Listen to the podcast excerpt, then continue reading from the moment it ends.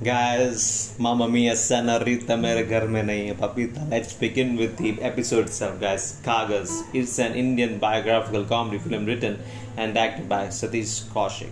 Plotline. Bharat Lal Bihari is a person who has been playing as an entertainer on any special occasion around the village and when he needed a loan to expand his small office into a bigger one, as his business is blooming, he went to apply for a loan, but he didn't have any proper documents like his identity proof, and for that he needed his birth proof. So he approached the nearest village office to get his birth proof, but he gets to know he is already dead in the papers, and the government can't rewrite what has been done. So he visits his relative and gets to know they are the ones who did that to get his acres of land for financial needs.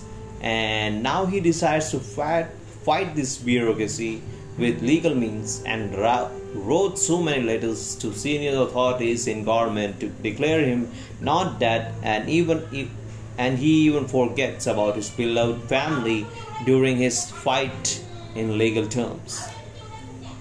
So, synopsis now. This biographical drama has comedy punches in between to make this fight with bureaucracy more simple and authentic.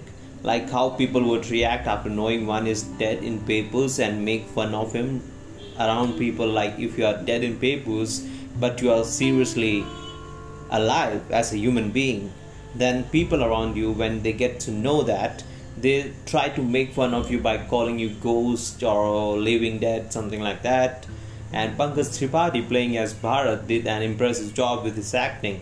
Though critics have rated the movie not so good as a watcher, I can say the movie is good enough to be streamed, guys. So make sure you have a great time while watching the movie Kaagaz and have a great day. Bye.